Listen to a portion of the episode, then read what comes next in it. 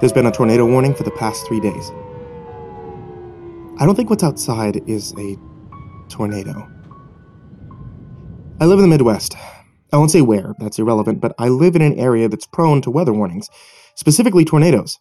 You mostly get them between April and June, but it's not too unusual to get them later in the year. What is unusual, however, is having them last for three days. It began three days ago. I had just gotten home for another boring day's work and had plopped myself down on the couch with a beer, microwave dinner, and my dog, Sam, who's a small rescue dog. I don't know her exact breed.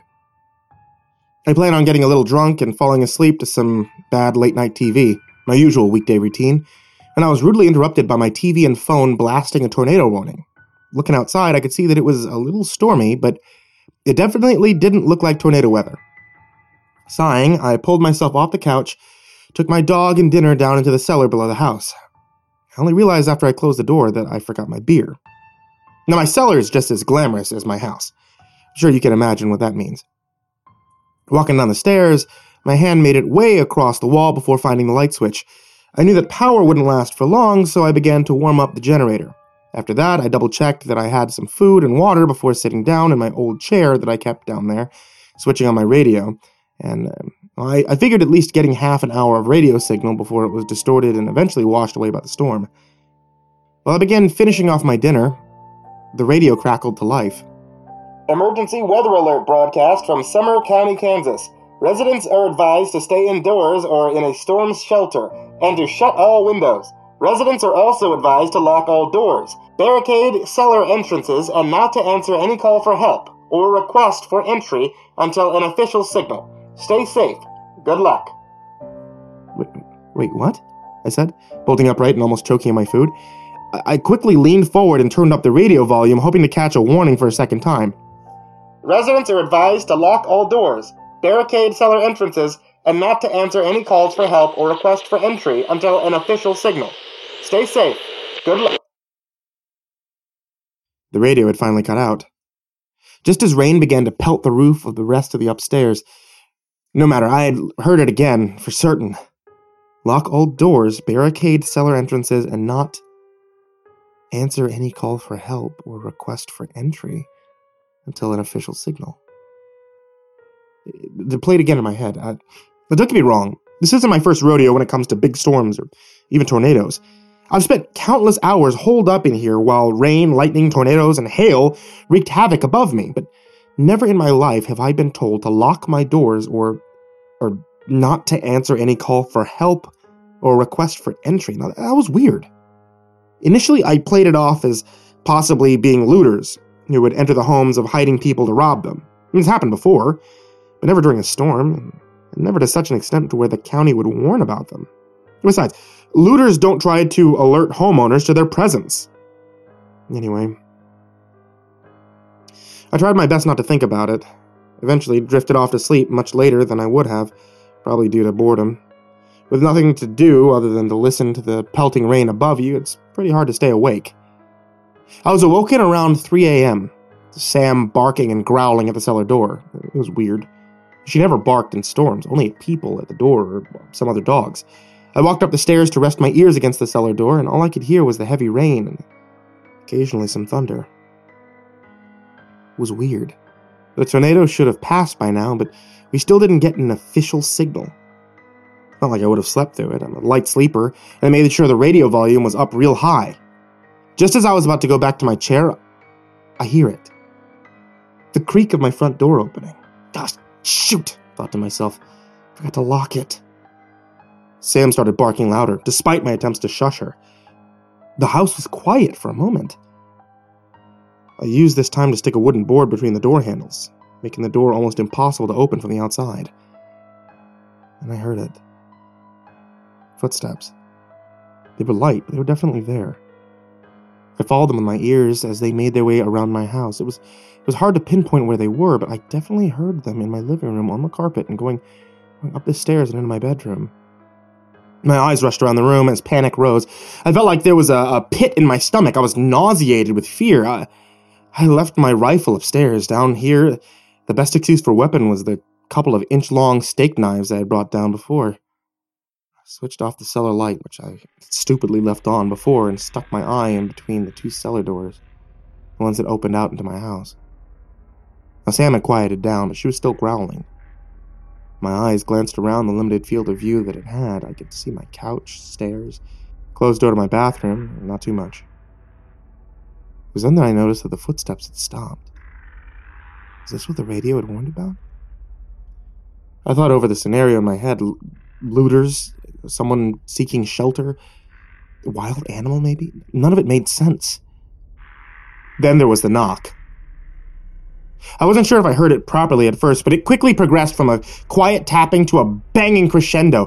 It sounded like thousands of fists had descended upon my cellar door, thrashing and pounding against it. Whoever or whatever was banging, I knew I couldn't let it in. This must have been what the radio had warned me about. Instinctively, I jumped back and I nearly fell backwards down the stairs leading into my cellar.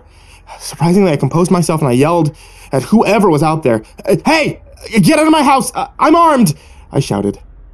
I don't think I was too convincing, perhaps thanks to the slight tremble in my voice. The banging on my door stopped. Did I scare it away? I thought to myself. It was quiet for a few minutes, but the uneasy silence was shattered when it spoke. "Hey, hey man, uh, you need to let me in. It's really dangerous out here. I, I don't know how long I can last." Impossible. It's the voice of my brother. I, I hadn't seen him in years. Not since we moved to the West Coast. There was no there was no possible way that he was in. He was in the state. Hell, he didn't even know where I lived. Every ounce of my being knew that whatever spoke was definitely not my brother, but something else, and yet, yet I still replied. "Mark?"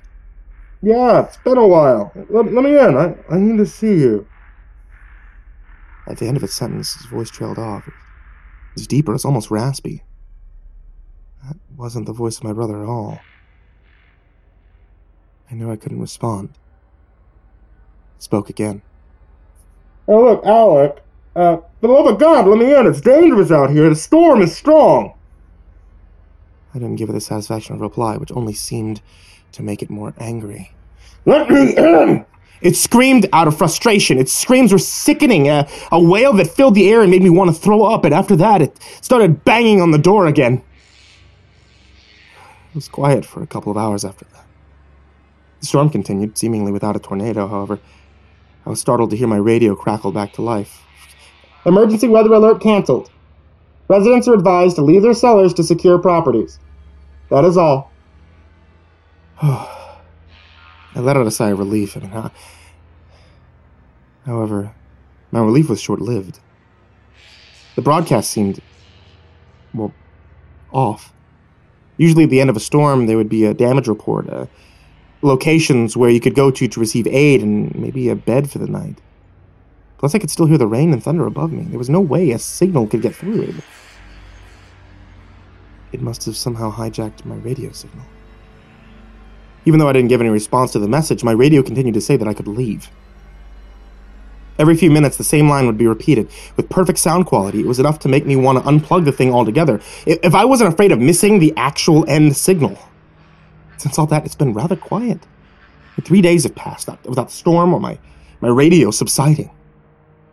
That thing, whatever it is, it's still out there. It's occasionally banging on my door to remind me. I'm at my wit's end. If it wasn't for Sam, I think I would have gone insane by now. It's the eve of the fourth day now. Storm isn't showing any signs of stopping, not from, not from what I can hear anyway. Reading through my last post, a lot of you gave me some really good advice. Ones that I ended up putting into action. I managed to get a few little a few little chunks of sleep over the past few days. I mean, it's hard. The thing in my house occasionally bangs on the door and calls for me to open it. My stupid radio's blasting that same message. I've not been asleep, however. I, I've been digging out the back of the cellar. See, when I first bought this house, the previous owner told me there was a cellar door that opened to the outside, but it was buried under a pile of rubble after the walls either side of the cellar collapsed. Strange, but I think it might be my only hope. In my last post, a user recommended that I should try and call one of my neighbors. I have a landline store down here, so I tried to give it a ring. For the first few calls, I got no response. I assume they're either evacuated or it was stored inside of their house. I was about ready to give up on that thing outside, and my, my door spoke again. You're, you're not going to get through to him. I can help. Let me let me in. I will help you. I, I have food and, and water, you know. Food and water, thank God, wasn't the issue. I even had a couple of sacks of dog food for Sam, so she wasn't going to go hungry. Sam actually seemed to enjoy the situation, when she wasn't barking at the thing outside the door. Also, someone on my last post made a comment about me using a dog as a distraction while I run for it, and while the idea is definitely valid, I'm afraid I couldn't do that to Sam. She's been with me through thick and thin. Even though my cellar is a bit decrepit, I still keep it constantly stocked with supplies for this exact situation. Um, maybe not, maybe not this exact situation, but one where I have to stay down here for a few days. Anyway, I tried one last time to call my neighbors. This time, thank God, they actually picked up. Hello? Uh, Mister Robinson? I tried not to sound too shaky on the phone. Yeah, do you need help, Alec? I paused. I couldn't tell them about what was outside my door. They they wouldn't believe me and probably just... They'd probably just tell me to go. Mister Robinson would come over and potentially risk his life by initiating contact with that thing. Um, yeah, uh, I'm, I'm in a bit of a spot. Hey, I'm running out of food and water and my, my generator's broken. Would it be alright if I stayed with you guys until the storm's out? Uh, yeah. That'd be okay. Uh, we still have plenty of supplies, so come on over. Just knock on the door on the back of the house and we'll let you in. Alright, alright. Good, thanks. I'll see you then.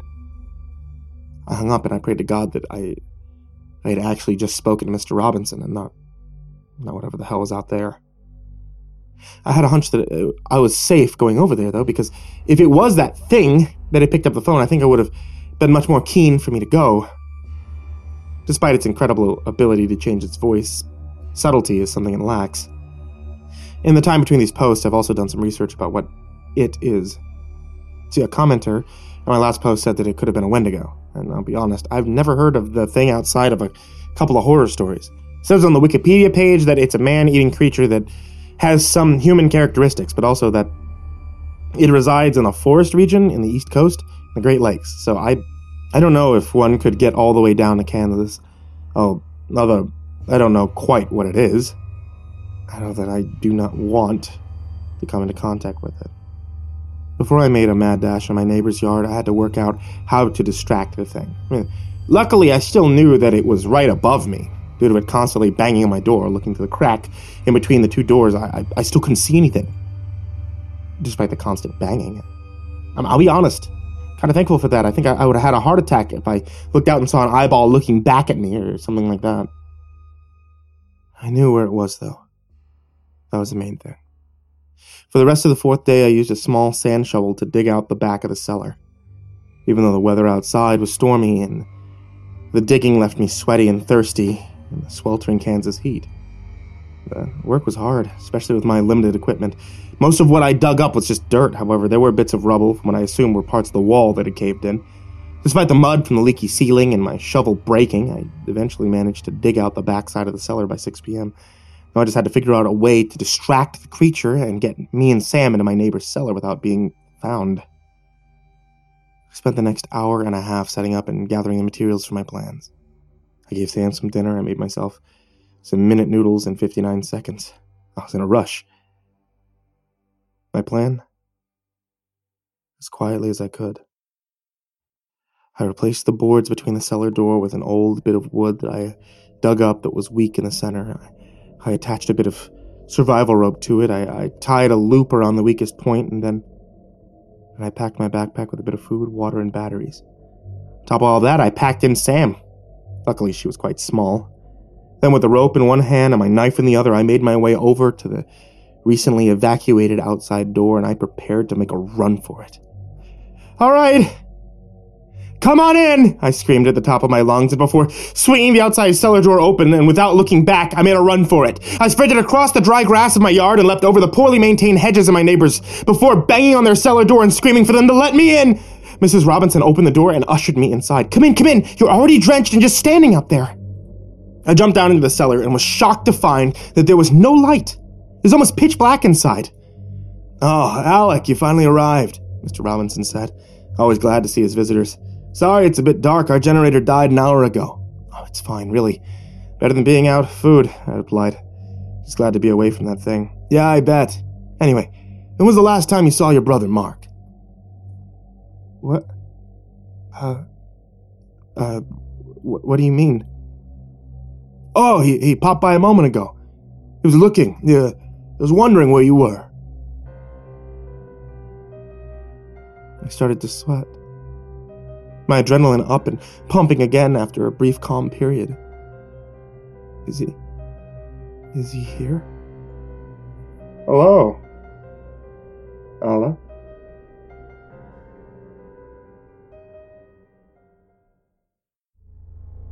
Hey there kids, it's me, Mister Creepypasta, and I just wanted to say thank you for watching today's video. I want to try to wrap this video up quick, so I'm going to let you know about a couple of things real quick. First one is, I'm going on tour. If you want to check out more information about that, head over to creepypasta dot show fetti dot com. That's creepypasta dot show fetti dot com. If you want to support the show, head over to patreon dot com slash Mister Creepypasta, and if you'd like to buy some nice warm tea for a dark and stormy story time, check out etsy dot com slash shop slash ivory monocle tea. Sweet dreams, kids.